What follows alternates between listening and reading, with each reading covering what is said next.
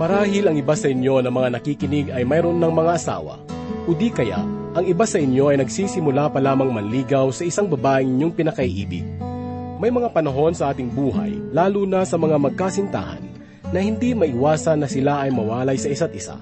Sinasabi nila ang salitang pag-ibig ay mahiwaga at siyang nagpapaikot ng mundo. Ang salitang pag-ibig kung minsan ang nagiging sanhi ng pagpapakamatay ng isang sawi sa pag-ibig o dahil sa siya iniwan ng kanyang pinakaiibig. Tila hindi na tayo mabubuhay kung mawawala sa atin ang ating pinakamamahal. Gayon din naman ang pag-ibig ay nakapagbibigay galak sa isang tao sapagkat sa bawat oras na nakikita niya ang kanyang iniibig ay tila gumagaan ang kanyang pakiramdam. Talagang mahiwaga ang salitang ito na tinataglay nating mga tao mula pa nang tayo ay nalangin ng Diyos. Ang aklat na ating pag-aaralan ngayon ay punong-puno ng aral tungkol sa paksa ng pag-ibig ito ay sinulat ni Haring Solomon at makikita natin rito na hindi lamang ito tungkol sa relasyon sa pagitan ng lalaki at babae, kundi pati na rin sa pag-ibig na nilaan sa atin ni Kristo. Kung nais ninyong malaman ang layunin ng Diyos sa inyong mga buhay at kung gaano tayo inibig ng Panginoon, ay ating tunghayan ang nais ipahayag ni Solomon sa atin sa pamagitan ng pakikinig sa inyong lingkod na si Pastor Rufino de la Peret. Dito lamang po sa ating programang Ang Paglalakbay.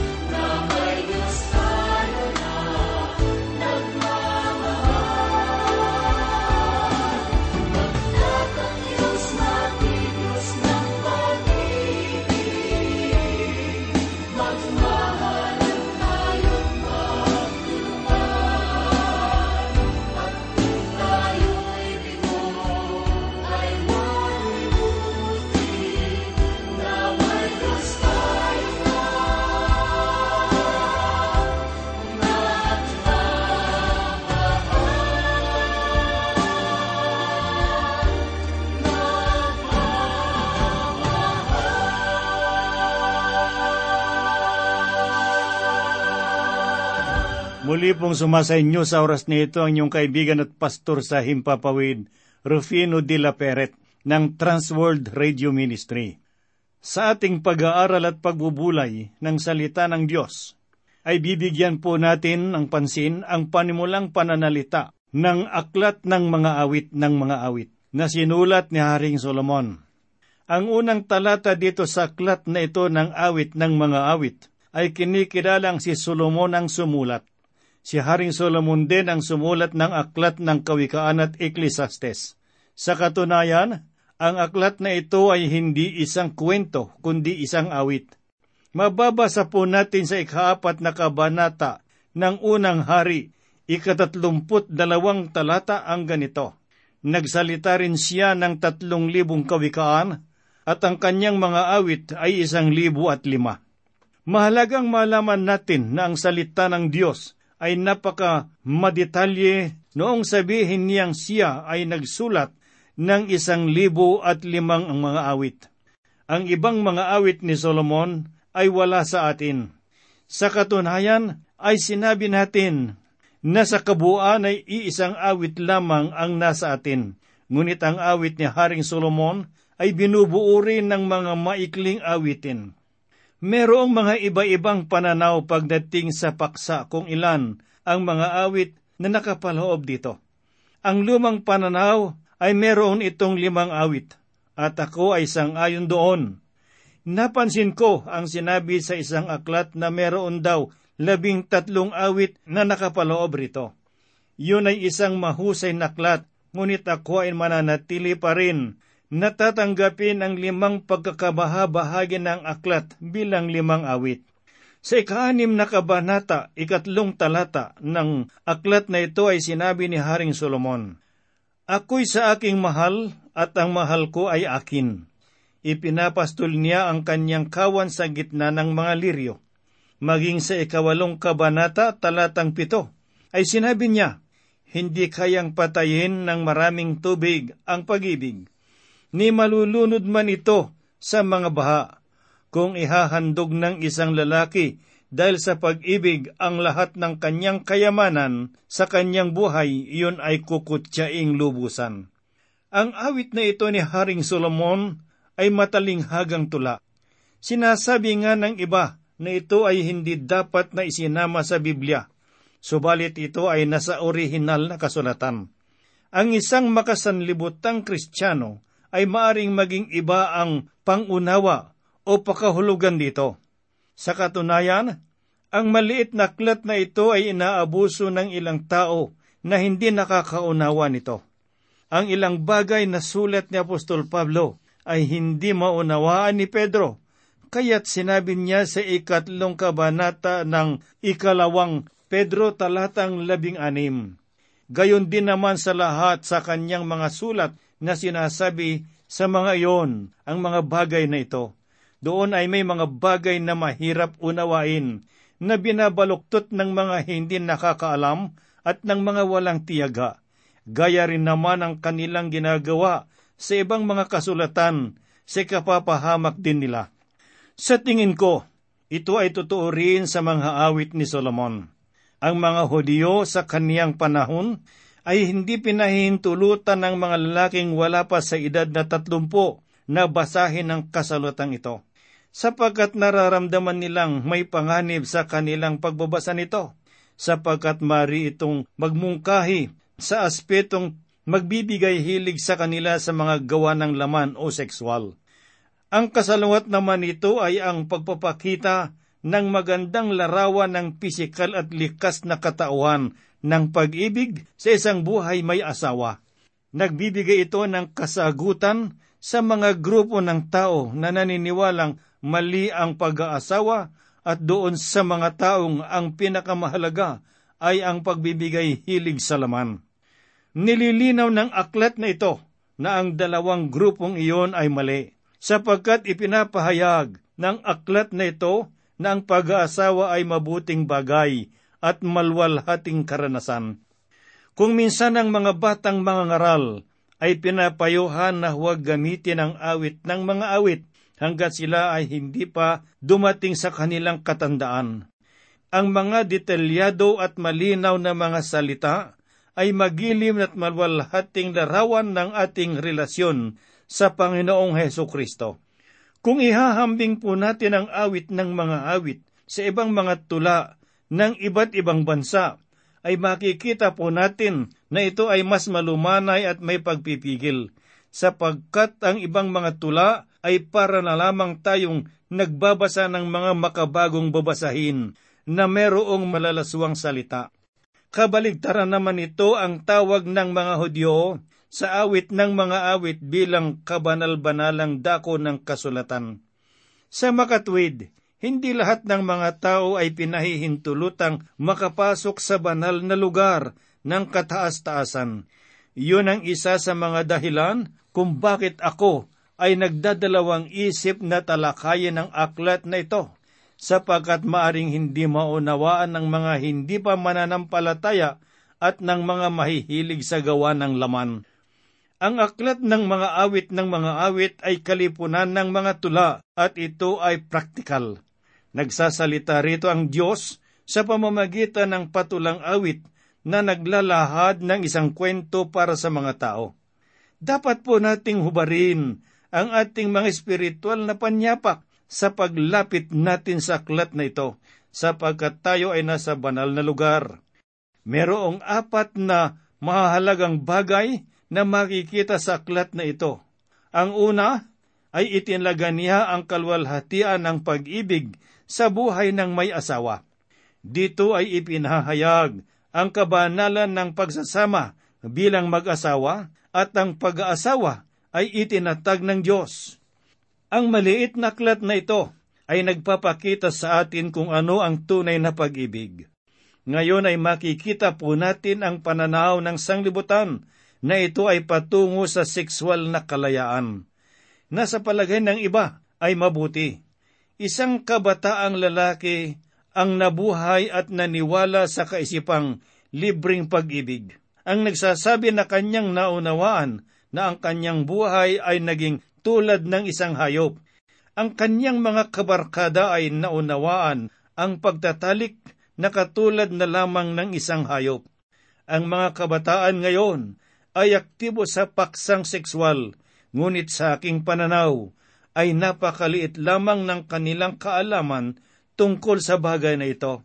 Marahil ang henerasyon ngayon ay may malawak na kaalaman tungkol sa sexual, subalit ang kanilang kaalaman sa pag-ibig ay napakaliit.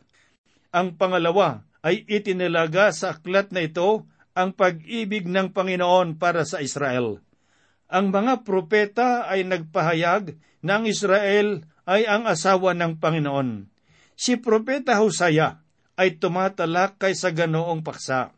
Ang pagkakaroon ng iba pang mga Diyos ay tela pagwasak sa pag-ibig na pang mag-asawa sa pagitan ng Panginoon at ng Israel na siyang pinakamalaking kasalanan ayon kay Hosea. Ang ikatlong pananaw tungkol sa aklat na ito ay naglalarawan kay Kristo at ng kaniyang iglesia, na kung saan ang iglesia ay ang nobyang ikakasal kay Kristo. Ito ay pangkaraniwang larawan sa bagong tipan na makikita sa aklat ng Epeso at pahayag. Subalit sa aklat na ito ay ginamit ng Diyos ang pag-ibig ng tao bilang paglalarawan upang maunawaan ang mga pangkaraniwang isipan, mga pusong patay at ang ating magulong pag-ibig. Kaibigan, ang ating kailangan ngayon ay ang kaalaman sa salita ng Diyos at personal na relasyon at pakikipag-ugnayan sa Panginoong Heso Kristo. Ang ikapat na pananaw ay naglalarawan ng pakikipag-isa ni Kristo sa mga mananampalataya ito ay naglalarawan ng pag-ibig ni Kristo sa isang mananampalataya at ang kanyang pakikipag-isa sa kanila. Sa pagbubukas ng aklat na ito ay katulad ng pagbubukas ni Maria ng sisidlan ng mamahaling pabango at naniniwala ako na ang halimuyak nito ay pupunuin ang ating mga buhay at maibabahagi pa natin sa iba. Ang tagpo ng dulang ito ay naganap sa isang lugar sa Jerusalem. Ang mga titik ng pag-uusap rito ay sinasambit na paawit. Ang ilan sa mga tagpo rito ay naganap sa lugar ng Jerusalem na maaring maihambing sa isang simbahan. Sinabi ng babaeng Sulamita sa unang kabanata talatang anim nitong awit ng mga awit ang ganito. Huwag ninyo akong masdan dahil sa ako'y maitim, sapagkat sinunog ako ng araw. Ang mga anak ng aking ina ay galit sa akin. Ginawa nila akong tagapag-alaga ng mga ubasan, ngunit ang sarili kong ubasan ay hindi ko nabantayan. Ang panganay na babae na anak ng mahirap na sulamitang pamilya na ito ay napilitang mag-alaga ng ubasan. Siya ay nagkaroon ng maitim na balat dahil sa kanyang pagtatrabaho sa ilalim ng mainit na araw sa ubasan. Sila ay nakatira sa maburol na lugar ng Ephraim at sila ay upahang tagapamahala ng ubasan sa lugar na ito. Makikita po natin ito sa ikawalong kabanata talatang labing isa na nagsasabing si Solomon ay may ubasan sa Baal Hamon. Kanyang pinaupahan ang ubasan sa mga tagapamahala bawat isa'y dapat magdala ng isang libong pirasong pilak para sa bunga. Marahil ang babaeng ito ay ikinahihiya ang pagkakasunog ng kanyang balat, sapagkat sa kanilang panahon, kung ikaw ay may maitim na balat, ay nangangahulog ang mahirap ang iyong mga gawain. Ang mga babae noon sa patio ng palasyo ng hari ay ninanais na mapanatili ang maputing kulay ng kanilang mga balat. Hindi lamang sunog ang balat ng babaeng ito dahil sa matinding init ng araw, kundi kanya ring sinabi na hindi na niya maalagaan ang kanyang sariling ubasan. Ang ibig sabihin nito ay hindi na niya magawang maayos man lamang ang kanyang sarili. Ngunit meron naman siyang likas na kagandahan subalit hindi niya lamang ito naalagaan at napanatili. Siya ay babaeng masipag, magtrabaho. Makikita pa natin sa unang kabanata talatang walo na pinagpastol siya ng kambing at ng mga tupa ng kanyang mga kapatid. At sinabi niya, kung hindi mo nalalaman o ikaw na pinakamaganda sa mga babae, sumunod ka sa mga landas ng kawan at ipastol mo ang mga anak ng kambing sa tabi ng mga tolda ng mga pastol. Siya ay nagtatrabaho sa ubasan at pagkatapos ay nagpapastol pa ng mga hayop. Ang lugar na kanyang pinagtatrabahuhan ay malapit sa daanan ng mga mga ngalakal. Ngayon ang lugar na iyon ay dinaraanan na ng mga sasakyan na nagpupunta sa iba't ibang bahagi ng bayan. Maaring ganito ang nakikita ng babaeng Sulamita. Kung siya ay tumutunghay mula sa kanyang pagtatrabaho, nakikita niya ang linya ng mga mangangalakal na dumaraan sa pagitan ng Jerusalem at Damasco. At makikita po natin ang kanyang tugon sa ikatlong kabanata talatang anim na ganito po ang kanyang sinabi. Ano itong umaahon mula sa ilang na gaya ng haliging usok na napapabanguhan ng mira at ng kamangyan ng lahat ng mabangong pulbos ng mga ngalakal. Nakikita niya ang mga mga ngalakal at mga magagandang babae na kasama nilang naglalakbay na nakasakay sa mga kamelyo o ilepante. Sila iyong walang mga itim na balat. Meron silang mga pamandong upang maprotektahan sila sa init ng araw habang naglalakbay at nakikita niya ang mga babae na merong mamahaling alahas na kailanman ay hindi siya nagkaroon ng ganoong mga bagay. Naamoy rin niya ang mababangong pulbos ng mga ngalakal, ang mga insenso at kamanyang habang sila ay dumaraan. Makikita po natin dito ang larawan ng kapanganakan at kamatayan ng ating Panginoon. Noong siya ay ipanganak, dinalhan siya ng mira bilang handog at sa kanyang kamatayan ay dinalhan siyang muli ng mira upang ilagay sa kanyang katawan. Maraming espiritual na larawan dito na maglalapit sa atin sa katauhan ng Panginoong Heso Kristo. Isang araw, habang ang babae ay nagpapastol ng kanyang mga tupa, may isang pastol at makisig na lalaki ang dumating at umibig sa kanya. Sa ikalawang kabanata, ikalawang talata, ay ganito po ang sinabi, Kung ano ang liryo sa gitna ng mga tinikhan, gayon ang aking pag-ibig sa gitna ng mga kadalagahan. Sa ikaapat na kabanata, unang talata, ay nagpahayag po naman ng ganito, si Haring Solomon.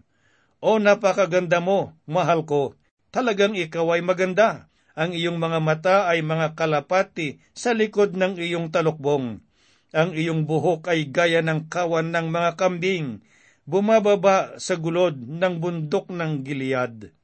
Ito ay larawan ng Panginoong Kristo at ang kanyang pag-ibig sa iglesia, na kung saan ay ibinigay niya ang kanyang buhay para rito.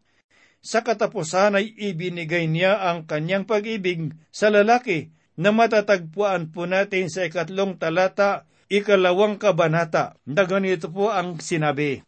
Kung ano ang puno ng mansanas sa gitna ng mga punong kahoy sa kagubatan, gayon ang aking sinta sa gitna ng mga kabinataan. Ako'y naupo sa ilalim ng kanyang anino na may malaking pagsasaya at ang kanyang bunga ay matamis sa aking panlasa. Tandaan po natin na ang salitang pag-ibig ay ginagamit kung tumutukoy ito sa ikakasal na babae at ang salitang iniibig naman ay para sa ikakasal na lalaki. Ang ating Panginoong Heso Kristo ay nagbigay sa atin ng isang paanyaya sa kalabing isang kabanata sa Ebanghelyo sang ayon kay Mateo, talatang 28 na ganito po ang kanyang sinabi. Lumapit kayo sa akin, kayong lahat na nanlulupaypay at lubhang nabibigatan, at kayo'y bibigyan ko ng kapahingahan. Mga kaibigan, ang kaligtasan ay tulad ng isang relasyon na may pag-iibigan. Inibig natin si Kristo sapagkat siyang unang umibig sa atin at iyan ang katotohanan na nais ipahayag ng aklat na ito, ang aklat ng mga awit ng mga awit.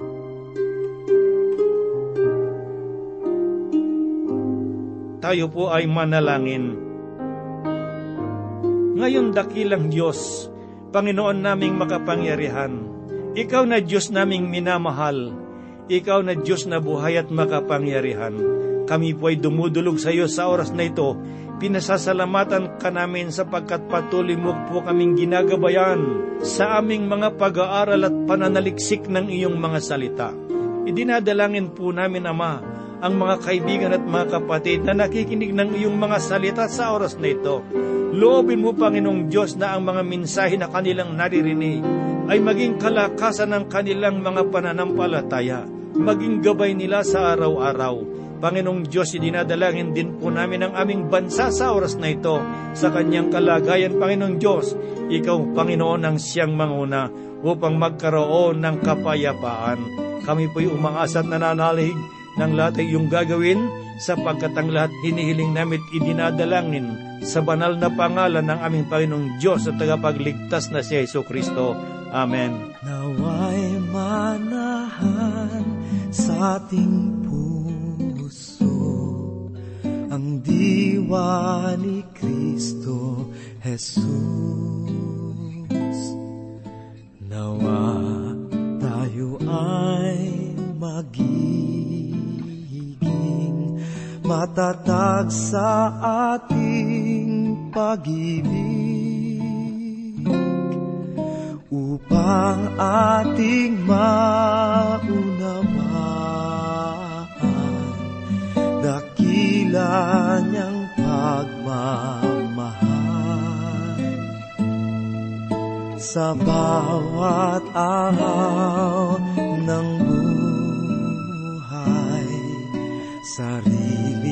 natin maugat sa pag-ibig ng Panginoon.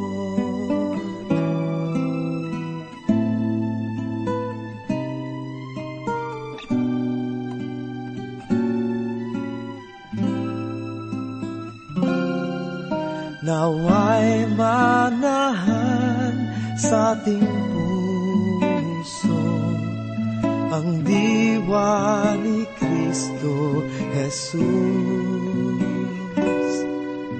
Nawa tayo ay magiging